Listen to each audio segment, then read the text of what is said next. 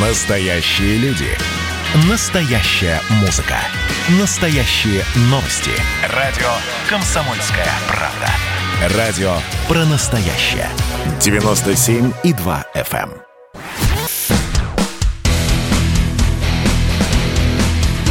Программа с непримиримой позицией.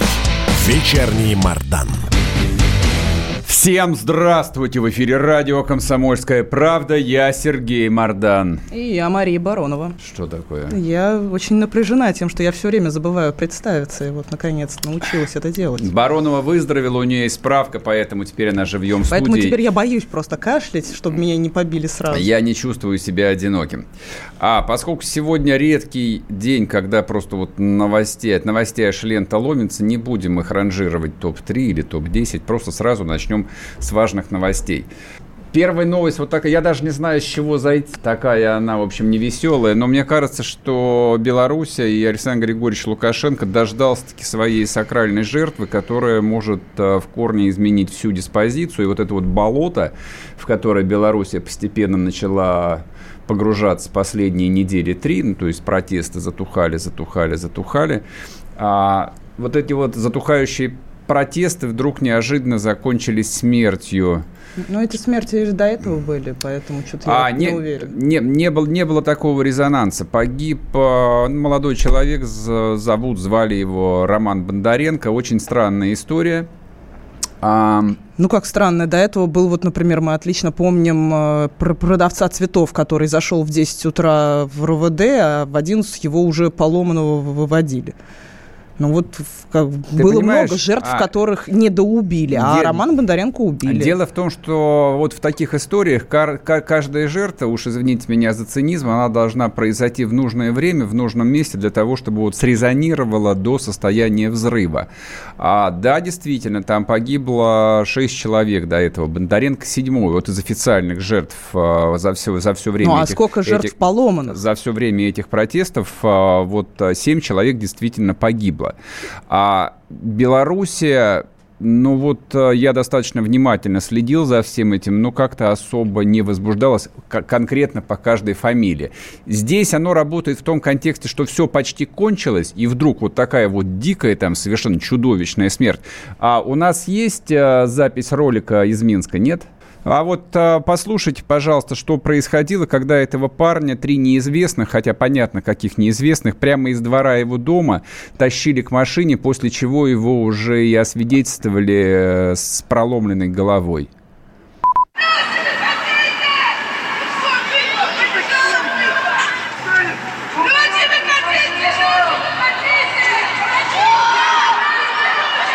Отпустите человека!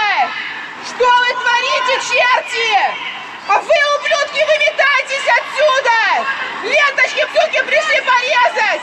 Выродки! Какого-то мужика пацана потянули, господи, я думаю, Слава! Люди, выходите! Люди, выходите!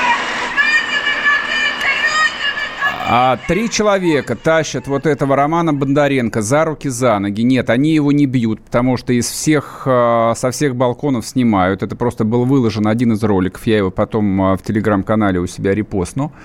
А, они его дотащили, подъезжает фургон с тонированными стеклами, его грузят, и он уезжает. Значит, что было понятно? Официальная версия э, правоохранительных органов Минска о том, что патриотически настроенные граждане, соответственно, вот боролись э, с негосударственной символикой, ну, соответственно, срезали бело-красно-белые ленты, и вот этот Роман Бондаренко попал под раздачу. В общем, ну, понимаете, несчастный случай. Ну, это Вот не патри- несчастный пат- случай, когда это Очевидно, систематические избиения происходят. Очевидно, то есть всем совершенно понятно, что его забрали менты в штатском, менты там или КГБшники белорусские, не имеет никакого значения. Вот, собственно, как бы вся эта история, она только-только начинает раскручиваться. Не, возможно, все сойдет на нет. Возможно. То есть, возможно, белорусы до такой степени с 9 августа устали, что, в общем, как бы эта история там не отзовется. А может быть и отзовется. Я не то, чтобы, в общем, как бы вот А, нет, конечно же, не злорадствую и не ожидаю там вот очередного поворота или вот какой-то волны насилия. Мне хотелось бы, чтобы все, в общем, как-то закончилось максимально мирно. Но Александр Григорьевич сам по-моему, совершенно не расположен ничего заканчивать мирно. Все его обещания, вот вся тональность августа, сентября месяца сошла на нет. А все разговоры про то, что, конечно же, мы будем делать конституционную реформу, там, ну, ну, все примирительные жесты, которые звучали после первых жестких разгонов, они все ушли в никуда. Он себя сейчас чувствует царем-победителем. То есть, в принципе, это неплохо. То есть, ощущение власти в своих руках – это гораздо лучше, чем то, что случилось в Армении, где власти вообще нету. Это точно гораздо лучше, чем то, что происходит, с моей точки зрения, на Украине, где тоже власти никакой нету, и страна просто деградирует. Но вот если существует только две такие крайности, очень тяжело выбирать. Вот сегодня выложили еще один ролик, а, он короткий. Александр Григорьевич сидит э, ну, со странными людьми, с окаменевшими лицами, то есть которые выражают не просто чувство глубокой преданности, а восхищение. То есть вот я сидел и ждал, вот у кого у первого сорвется с уст – Ваше Величество, я вам прямо скажу, вы гений, Ваше Величество. Да, и да, вот. Э, Александр Григорьевич на самом деле умный человек, действительно. Вот э, верит во все это. Вот очевидно, что он верит в эту преданность. И он даже верит, наверное, в то, что он произносит. И вот он как отец нации, как отец родной, там рас рассказывает очередную душеспасительную историю, что ему звонили родители студента, которого, которого он же ну, там, ну, приказал да. отчислить порядка 300 человек, хотя ребят неплохие и учились хорошо. Но вот промыли им мозги, понимаешь, враги Беларуси. Ну, и я вот... не думаю, что он верит в это. Я чем дальше, тем больше узнаю вот ровно такой архетип и понимаю, что это люди по-прежнему верят, что в это верят. Но сами они, конечно, в этот бред не, не верят. А человеческая психология устроена поразительным образом. То есть, если ты все время врешь, и если ты живешь э, вот в атмосфере тотальной лжи, грань постепенно стирает. Я это знаю по себе просто, ну правда. Так. А, ну, ну вот очевидно, что он а, периодически вот перемещается в какую-то параллельную реальность, которая у него ну, действительно хотя, в голове стороны, сложилась. Да, вот когда уже там ребенку давать, ну, ребенку 15 лет, это ребенок давать э, автомат, это уже вот был признак того, что да, действительно там какие-то он, есть он, проблемы. Он, он правда понимает себя, вот видит себя как отца белорусской нации, вот без которого там реально все пропадет. Э, это, это ну, самым простым было бы сказать, что вот Лукашенко там судорожно цепляется за власть, как какой-нибудь Бакаса. Нет, ничего подобного. Он действительно себя ощущает царем, и только вот а, лживое, лживое насквозь общество помешало ему за 26 не, не, не, лет не провести нормальную коронацию, и тогда все бы успокоилось, и все было бы нормально. Но вот мы живем в атмосфере этой какой-то фальшивой, дурацкой, ненужной никому демократии, и всем от этого только хуже. Давайте признаем, наконец. Ну да, нет, там еще был момент, когда вот он приехал на заводы, начал уже ездить, э, и прям было видно, что он совершенно не в страхе, он не боится, его вообще. бесит. Вы что, вообще дебилы, что ли? Я здесь за вас все порешаю, я тут и с Россией разберусь, и с Западом разберусь, мы будем самые богатые. Вы что, мне не верите? Его прям именно бомбило абсолютно, изо всех сил. Абсолютно верно. И Если... сейчас его продолжает бомбить, мне кажется, в целом. А ну, ты, ты знаешь, как бы а, это слово, оно не, ну, то, не то, чтобы здесь неуместно, оно не отражает а, на самом деле вот а, того, кто он есть. То есть э, я, я понимаю, что это там выражение сленговое. Там, ну, сленговое, это когда привычное. папа бесится, что ребенок, вот я в твоем возрасте на завод ходил, а ты не можешь даже восьмой класс закончить. Он не папа, который бесится от того, что у него сын идиот. Он, он... он действительно человек, который спас а, вот эту ну да, 90-х мали, там мали, не было страшных страну. 90-х, как он, в Украине он, и он действительно ее спас, у него есть все основания считать себя отцом нации, у него есть все основания считать, что люди должны ему руки целовать, они правда должны ему целовать руки. И я думаю, что вот если все в конце концов более-менее мирно обойдется, то памятники ему, конечно, поставят и будут вспоминать его не просто добрым словом, а лучше, чем мы бред Брежнева сейчас вспоминаем, но Брежнева мало кто уже помнит, а его запомнит. Особенно Не, ну как... Брежнев по вопросам все равно лучше правитель России за всю все историю. В контра... Все же в контрасте, то есть любой белорус, ну да, естественно, они ездят э, там в Варшаву, там в Польшу на заработки. Вот, то есть это, это нам особо не с чем сравнивать. Русские никуда не ездят. Это киргизы и узбеки ездят в Россию, а русские вообще не ездят. Ну как а русские? Русские все-таки начали ездить. Никуда. Ну, на в работу? в Египет и Турцию я все-таки имел, выехали. Я имел в виду работать. А, на работу, да.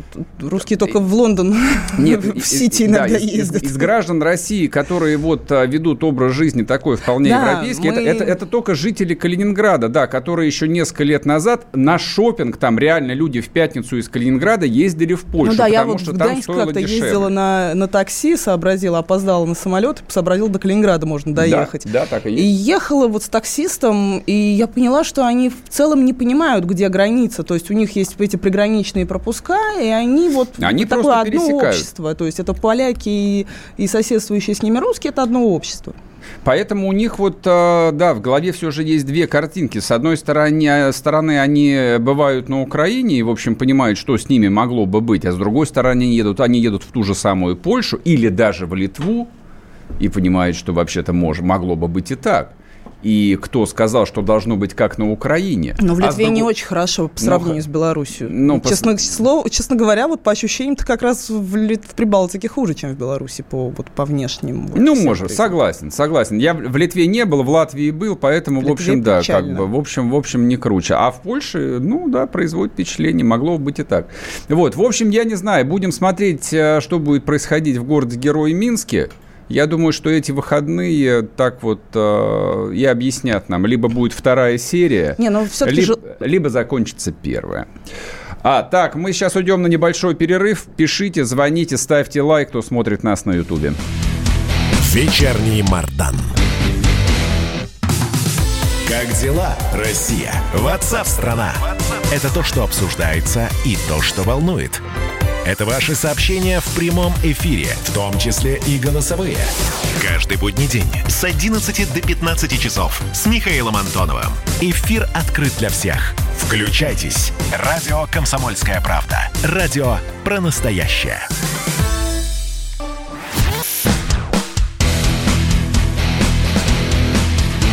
Программа с непримиримой позицией. Вечерний Мардан. И снова здравствуйте. В эфире радио «Комсомольская правда». Я Сергей Мордан. И я Мария Баронова.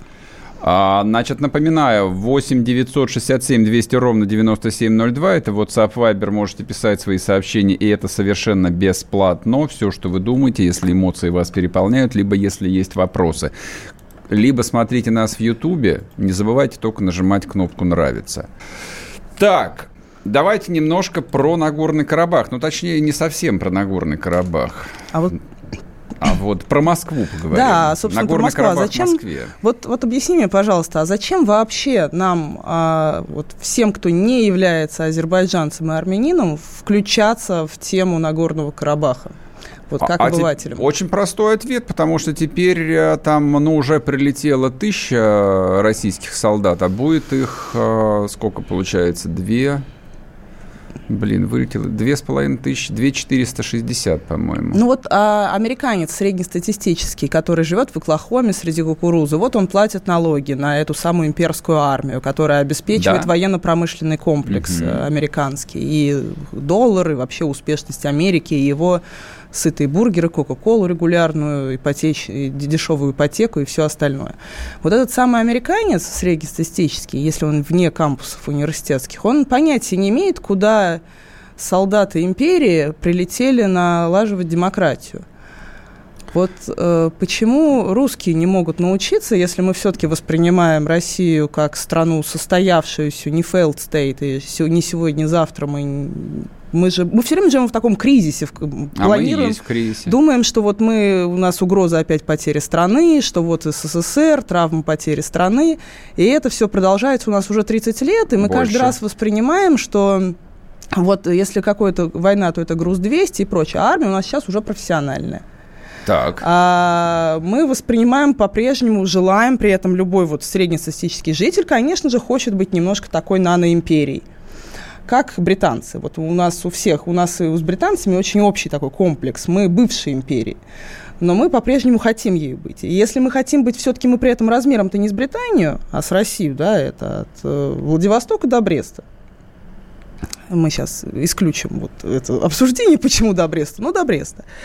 И в этом плане наши самые имперские солдаты поехали налаживать мир на Нагорный Карабах у них все будет хорошо, мы платим налоги, мы, знаем, мы должны быть уверены, что все будет в порядке. И при этом налаживать отношения с нашими соседями. То есть я при этом, мне имперский подход не нравится, то есть я вообще так либерал, да.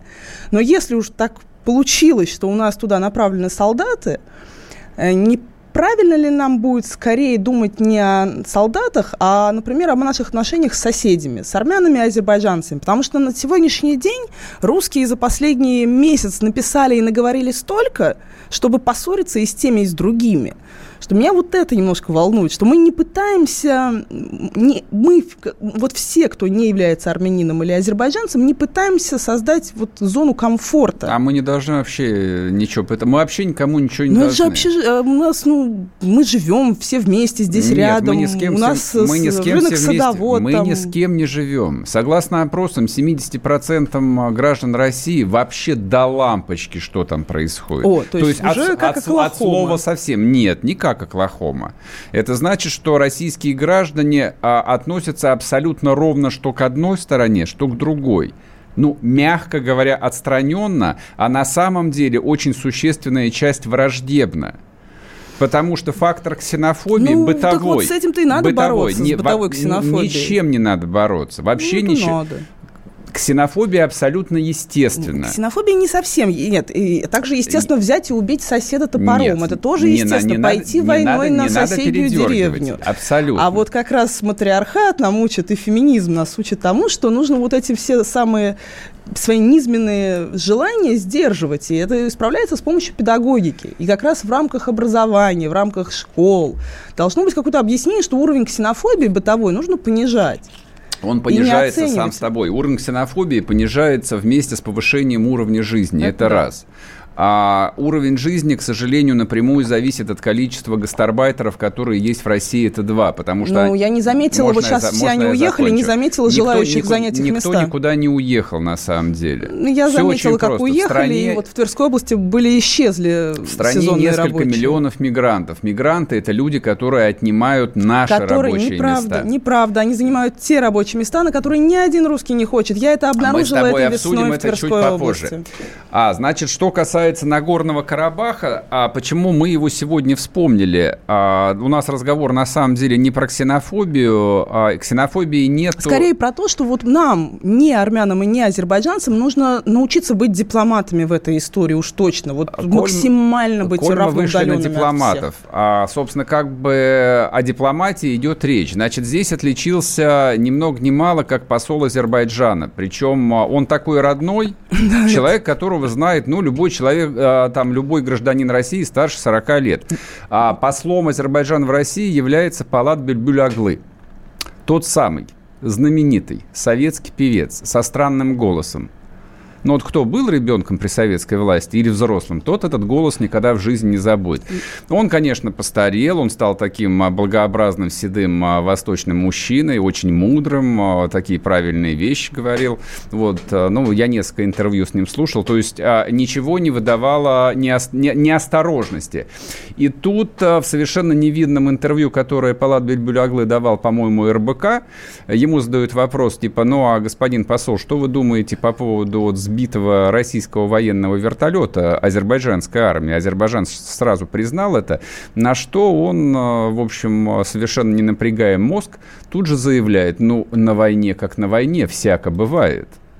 И это, конечно, было совершенно поразительно. То есть это было настолько поразительно на фоне совершенно дикого напряжения, которое висело в воздухе последние три дня. Вот, вот, вот ну, вы помните, когда, соответственно, азербайджанская армия взяла Шушу, накануне подписания этого акта о капитуляции, накануне принятия решения о вводе российских войск, оно уже было принято, и уже российские военные выдвигались в сторону Карабаха. Именно в этот же момент сбили вертолет. И он это знал, ну, на момент интервью не хуже нас.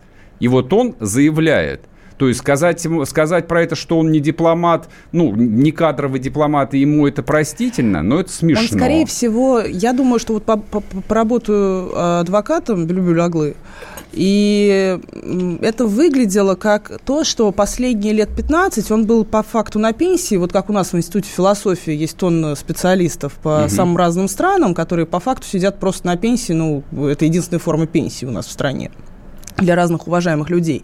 Так для него, собственно, Азербайджан предоставил ему вот такую уважаемую пенсию. И он в своих э, связях и прочее, конечно же, выполнял какие-то дипломатические функции. Угу. Но он их выполнял не в э, режиме регулярного ежедневного эфира.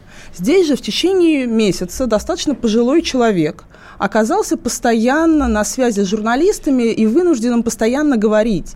И, собственно, любой человек, который долго не имел практику разговорную, вот, например, как я там последние полгода заседала в одиночестве, э, знает, что э, говорение, навык говорения исчезает. В какой-то момент говоришь просто глупость. Потому что ну, ты не привык уже говорить, ты не привык говорить постоянно в режиме вот, постоянных вопросов, когда ты, журналист является твоим врагом и других проблем. И вот так его и поймали за слово. То есть это не звучит фраза для меня как какое-то неуважение к солдатам. Это звучит как фраза, как, ну вот, как старый человек сказал глупость, потому что у него не было да практики. Да я же не возражаю. Ну, конечно, Песков. господи, там, это нормальная житейская ситуация. Здесь же удивительная реакция МИДа. То есть как поступила бы любая другая нормальная страна с имперским сознанием и с имперским прошлым, просто понимая, что вот именно такое имперское сознание у большинства населения ну, главное... страны извини, я закончу, оно бы вызвало этого пожилого человека, который вот по недоразумению стал дипломатом. Он не хотел, возможно, даже, он хотел спокойно выращивать гранаты в своем саду. Вот, сказали бы, дорогой друг, вот вам официальная нота, протеста. Мы все понимаем. Ну вот нота, поэтому давайте-ка, милый человек, собирайте манатки свои и завтра домой, нах-нах. А нам присылайте нового ну, потому что мы вас объявим персоной нон-грата. Это обычный так дипломатический... Поступают, так поступают по отношению к государствам, с которыми нет особых отношений. А, а Россия же хочет сделать это так с странами, это и печально. то, что называется client Это state. и печально. И собрать СССР да, Россия, назад. Россия вообще со всеми пытается за каким-то бесом выстраивать особые отношения. Вот начиная от африканских лидеров, которые... О, вот при... это не надо. Которых, вот которых... это была самая грамотная выстра... выстроенная история в истории человечества общества, это то, что, на чем наши дети и внуки еще будут кормиться. По той причине, что к русским относятся Африки? в Африке, к русским относятся просто это единственные белые люди, к которым э, в Африке относятся по-человечески, потому что это были единственные люди, которые их не убивали. Мы совершенно, вот наше это советское сознание, которое все время там про братскую Анголу шутило и прочее, э, нас не, восп... не, не, нас не воспитали уважать тот вклад нашего народа в развитие Африки. А да а он мы огромен. Уважаем. Он вот, огромен. Вот, одно желание. И вот в одно случае желание, с Азербайджаном то же самое. Что это... больше никуда, ничего, ни в кого, ни в Африку, ни в Азию, да, ни в, в Европу, чтобы ничего больше не вкладывали. Оставьте наши деньги нам. Мы найдем на что их потратить. Постройте два завода по производству хоть каких-нибудь гребаных лекарств. Хватит уже восстанавливать там кого ни попадя. Ну, могу... Вор- Воронеж восстановите, наконец. Ну вот могу сказать, что, в принципе, когда приезжаешь в Америку, в Детройт тоже кажется, вот вы вкладываете во весь мир, а Детройт забыли как. Бюль-бюль оглы пусть едет проблема. в Нахичеване, выращивает свой абрикосовый или гранатовый ну, сад. Ну, пора, чел- пора человека отпустить уже, хватит его мучить. Или поет песни. Вернемся после перерыва, не уходите. Когда армия. Состояние души. Военное ревю на радио «Комсомольская правда». По вторникам и четвергам полковник Виктор Баранец метко стреляет словом. Ну а теперь, если Эрдоган только заикнется, мы ему представим большую розовую дулю к носу. Ну правильно же. А полковник Михаил Тимошенко подает снаряды. Вся правда о настоящем и будущем наших вооруженных сил. Ну и немного армейских байк. Медведя можно научить стрелять из автомата. В прямом эфире. Слушайте и звоните. Военное ревю. По вторникам и четвергам в 16.00. По московскому времени. Никто не уйдет без ответа.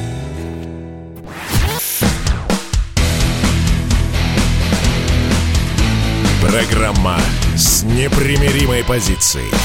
Вечерний Мардан.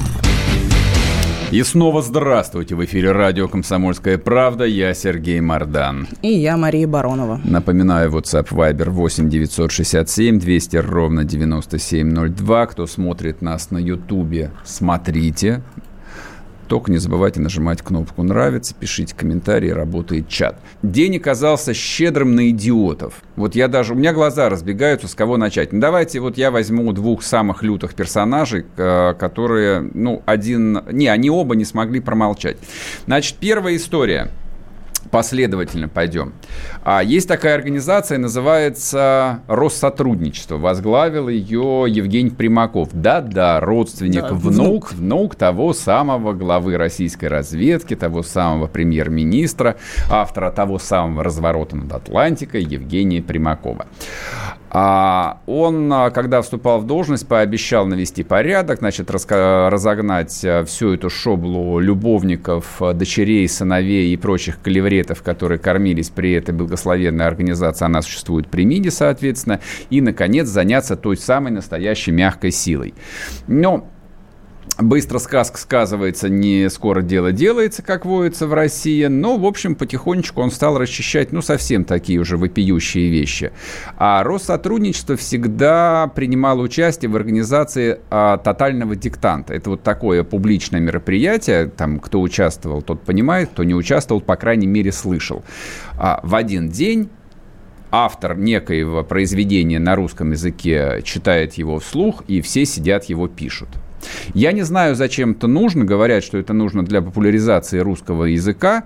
А, ну, задал бы, конечно, риторический вопрос, как помогло ли это русскому языку на Украине, в Беларуси, в Армении, кстати. Ну, где, а как в Беларуси где, страдает русский язык? Где закрыто. А там в Беларуси 10 лет а, белорусизация тоже идет. Там ни одной вывески на русском не осталось. На новых станциях метро, например, можешь полюбопытствовать. То, что происходит сейчас в Беларуси, это в том числе следствие роста того самого национального самосознания. Ну, сколько людей говорит Но на белорусском? Речь, речь, речь не об этом.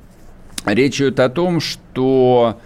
Ну, хорошо, там на государственные деньги можно разные вещи делать с разной степенью там полезности, успешности, но вот точно, что нельзя, на мой взгляд, делать на государственные деньги, кормить врагов государства, корми... не, нет, не, не несогласных, не, не диссидентов, а именно врагов государства.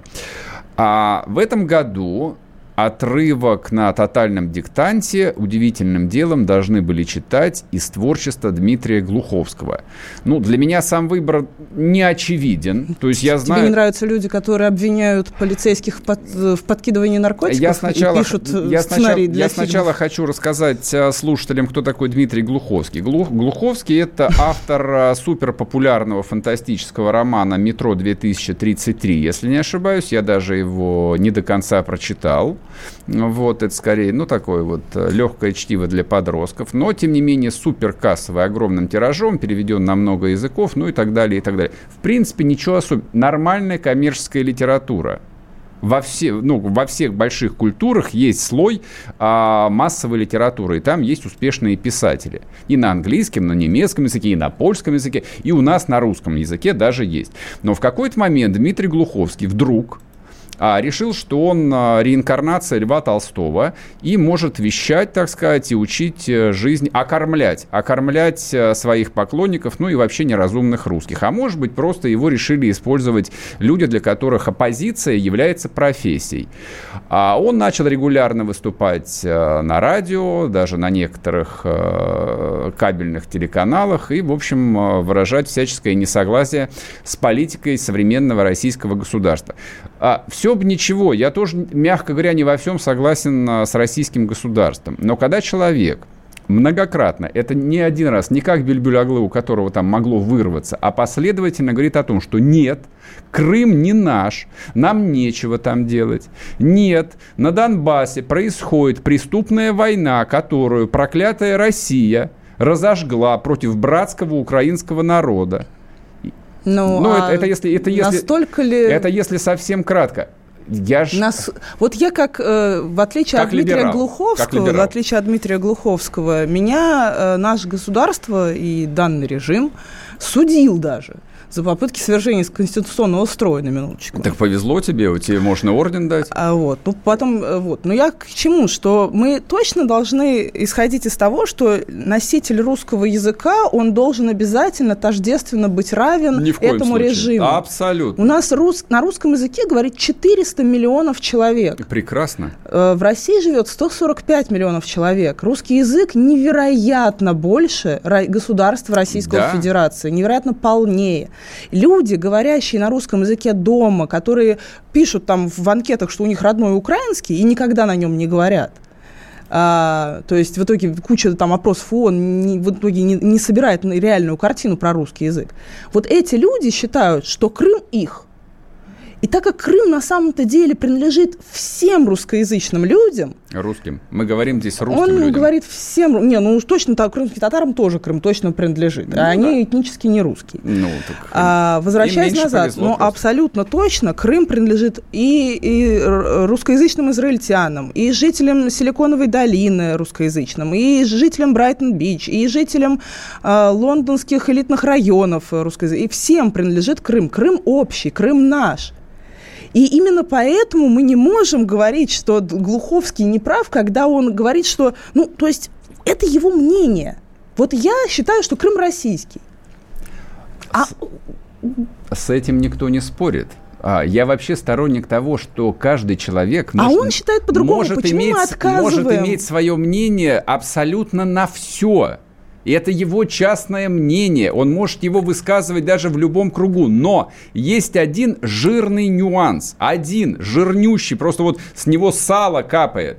Если ты а, выражаешь активную диссидентскую позицию... Ты не можешь Будь- распространять будь- русский язык нет, в мире? Будь честным до конца. Просто будь честным до конца. Не кормись от этого Ой, нет, но государства. это, это мы не можем так делать. Мы, мы все не можем себе Да, это мы не, мы не позволить. можем. Да, это повелось от советской интеллигенции, Нет, повелось которая- еще глубоко при э, там, даже ну, до про Николая мы не знаем. Первого. Но вот про советскую интеллигенцию, да, которая кормилась от проклятой советской власти, а потом на кухне исходила говном по поводу этой Не, ну власти. когда все государственное и нет частной инициативы, то у тебя Пока- нет других источников, кроме государственных Есть, денег. В советской, при есть. советской власти Да, на сверление да. Зубов они должны были Они могли заработать на чем угодно. сразу БХСС да, пришел. честные люди, как а, Виктор Цой, шли работать кочегарами, понимаешь, а не фильмы снимать.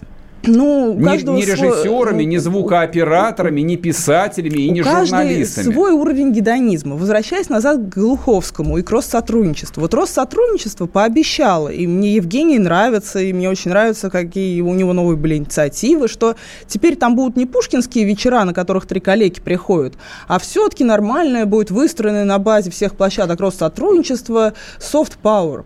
Значит, будет привлекать и других иностранцев, живущих вокруг. И, и, и, и что в итоге? И начинается это все со скандала, что у нас должен быть русский язык тождественно равен несуществующей идеологии российского государства. Если мы говорим, что Дмитрий Голуховский в чем-то не прав, давайте тогда сначала определимся, а какая у нас идеология, а у нас Совер- ее да, даже не, нет. да не надо определяться. Если человек и там... а, Если человек не нравится мне, это не значит, что он не может распространять русский язык во всем мире. А он явно может его распространять Писатель, простыми... для писателя это профессия, вроде бы как, распространять русский Среди язык. подростков, Бога ради, иди- живущих и- на Брайтоне, которые иди должны читать детские иди книжки. распространяй все, что хочешь. Плевать я хотел на подростков на Брайтоне. А вот я честно вот- а тебе я вот скажу. хочу, чтобы русский а меня язык интересуют в- в подростки, Global которые Russians. остались здесь. Global Russians это прекрасно, только Россия вымирает на, на самом деле. Россия она вымирает? вымирает. Россия на 1%, Ро- Россия- единственная страна. России минус 500 тысяч только за этот год на населения. 1% увеличилось Это- по сравнению с 90-м годом население у нас. Да, за счет За приезжих. 30 лет, да, за счет Да, приезжих. но мы смогли вылезти из этой ямы, в отличие от За Прибалтики, в приезжих. отличие от Украины, в отличие от Беларуси. Это мы Макс- смогли из этой ямы, Мак- в отличие от Польши. Это Максим Шевченко поддержал бы тебя. Это он говорит о том, что нет, А, вот, ника- ну, нет никакой все- разницы, кто живет на территории России. Даже если ее завтра заселят Слушай, ну киргизы вот и таджики, это нормально, малый это прекрасно. исчезающий нет, народ. Вот. Не и бу... язык у него тоже исчезающий. Если не будет русских, не будет России. Да на месте русские все, ну куда, никуда мы не делись. Мы все, мы здесь, все каждый, есть, все отлично. Каждый занимается и... своей работой, поэтому там любая государственная структура, которая... Россотрудничество это вообще по определению структура, которая занимается идеологией, и ничем другим она. Ну, то есть понятно, что они должны заниматься шпионажем в основное время, я надеюсь, по крайней мере что как, как в старые добрые ну, и времена... какой шпионаж, полови... прости, в этом случае половина будет, если сотрудников МИДа и половина сотрудников Россотрудничества занимается шпионажем. Но как люди знающие говорят, там люди просто сидят и в основном просирают государственные деньги. Это во всем мире так. Да неинтересно, что во всем мире. Вся power ровно так состоит. Люди, либо людям надо платить деньги, либо они пойдут, если они будут прикладывать бумажку с места на место, они пойдут друг друга убивать. Поэтому, безусловно, когда мы говорим, что мы на что-то тратим деньги, это совершенно такой капиталистический подход, что нам не надо платить деньги людям за то, чтобы они сидели и улыбались и любили нас. Надо. Надо. Очень хорошо. Они получают деньги, ты за них не переживай. Они еще... Ну по... вот еще пусть теперь поработают они, и распространяют они, они русский язык с помощью бы. Дмитрия Глуховского. Нужно врагов поближе к себе а держать. Дмитрий Глуховский уже впал в истерику. И организаторы вот и про... тотального диктанта уже впали в истерику, потому что без Россотрудничества они теряют банально легитимацию и становятся нахрен никому не нужны. Потому что без госденег не получается распространение русского языка на Ну и тотального диктанта, диктанта теперь не будет. Ну и, и кто от этого выигрывает? Я бы... Русские соб... точно от этого не выигрывают. Я предложил бы собрать Доната на Брайтоне. А, вернемся после перерыва.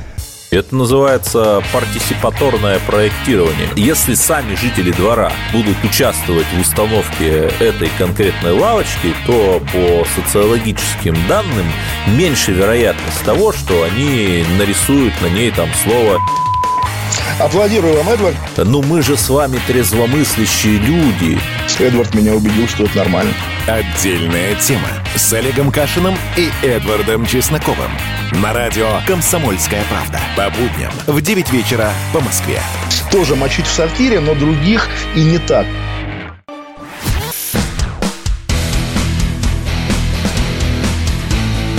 Программа с непримиримой позицией. Вечерний Мардан. И снова здравствуйте в эфире радио «Комсомольская правда». Я Сергей Мордан. И я Мария Баронова. Но видите, на Дмитрии Глуховском мы не пришли ни к какому консенсусу, даже вот не могу подвести итог.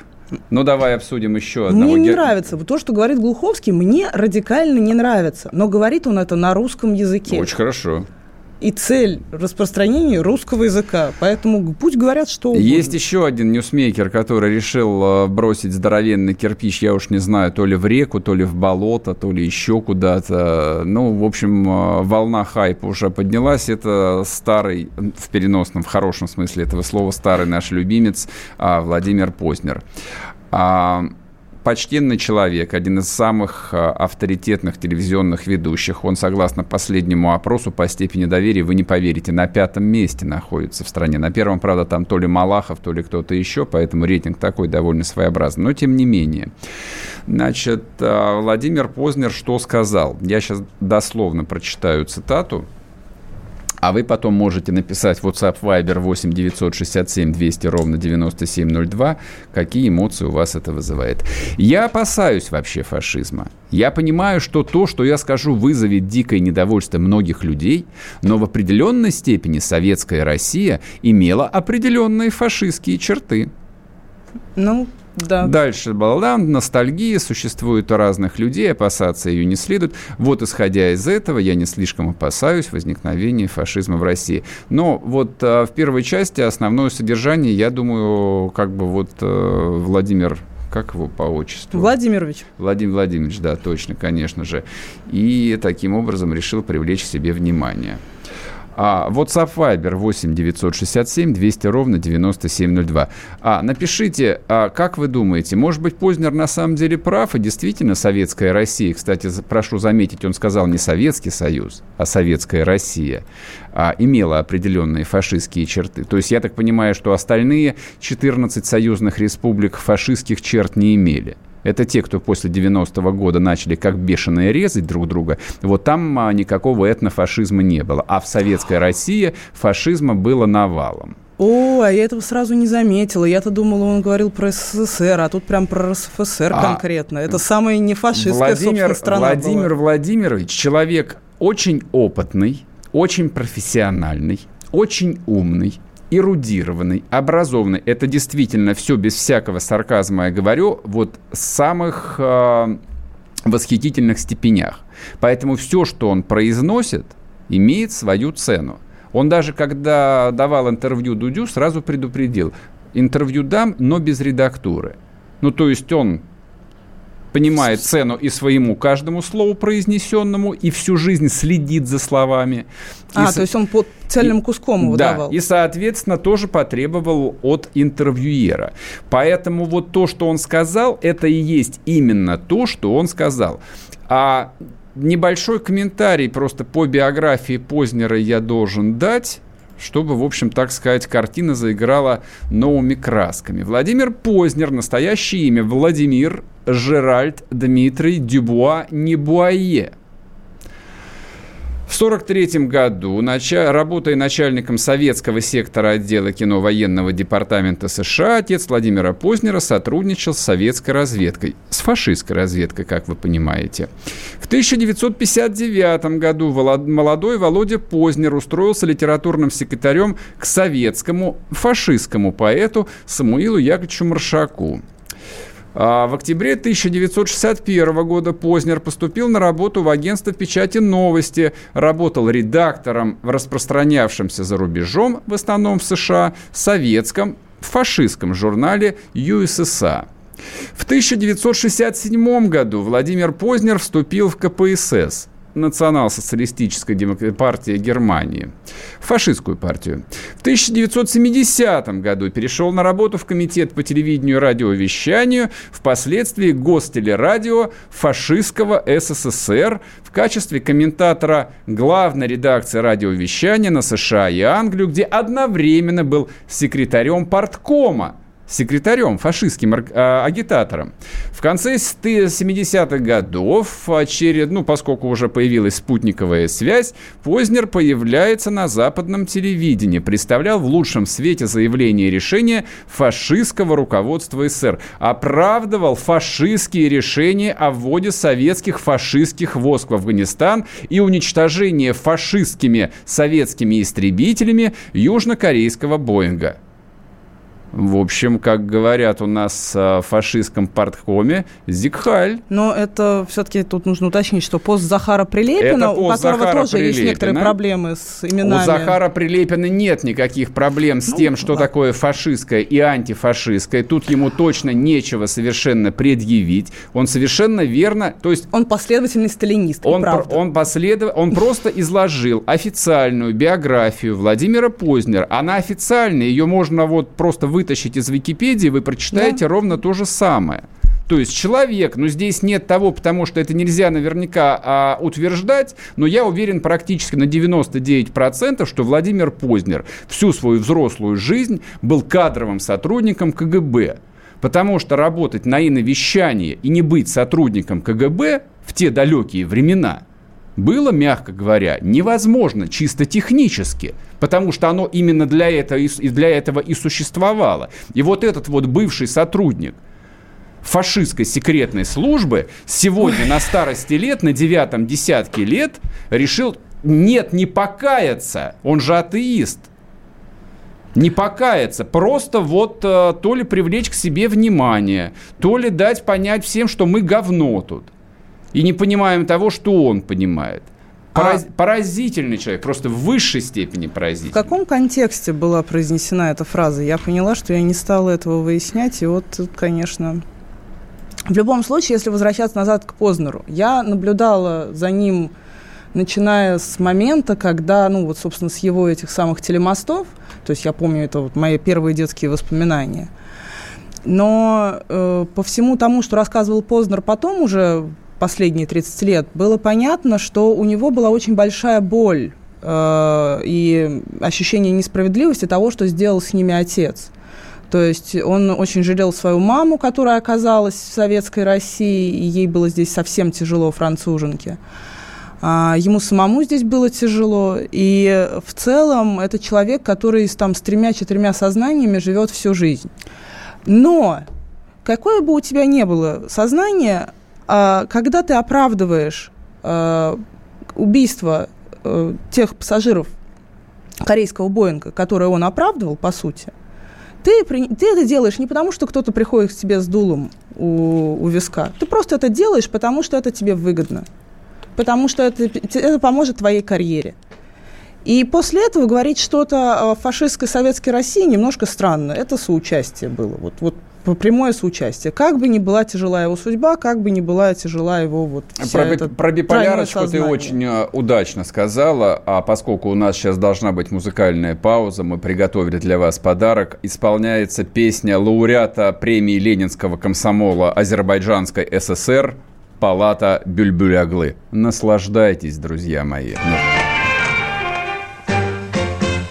Тебя природа одарила и красотой, и добротой, но вместе с тем и злую шутку она сыграла надо мной. Она в тебя вселила ревность, и эта ревность давних пор стала главной причиной твоих обид и наших ссор.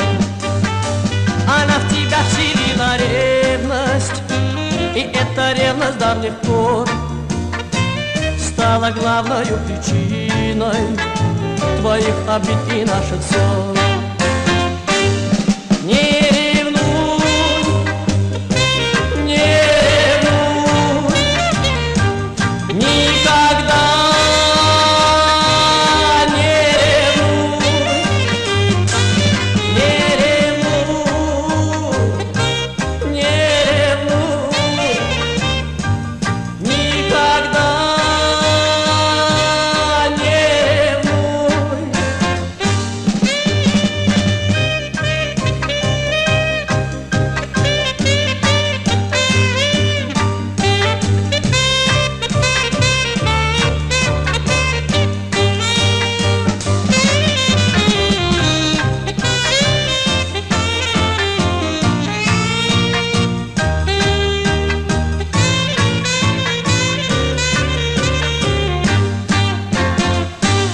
подходишь к телефону, хоть я звоню тебе давно.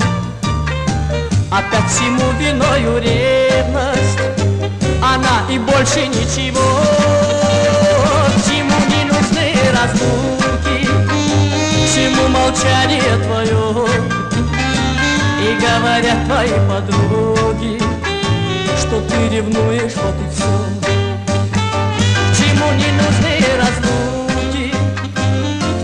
Молчание твое. Мне говорят твои подруги Что ты ревнуешь, вот и все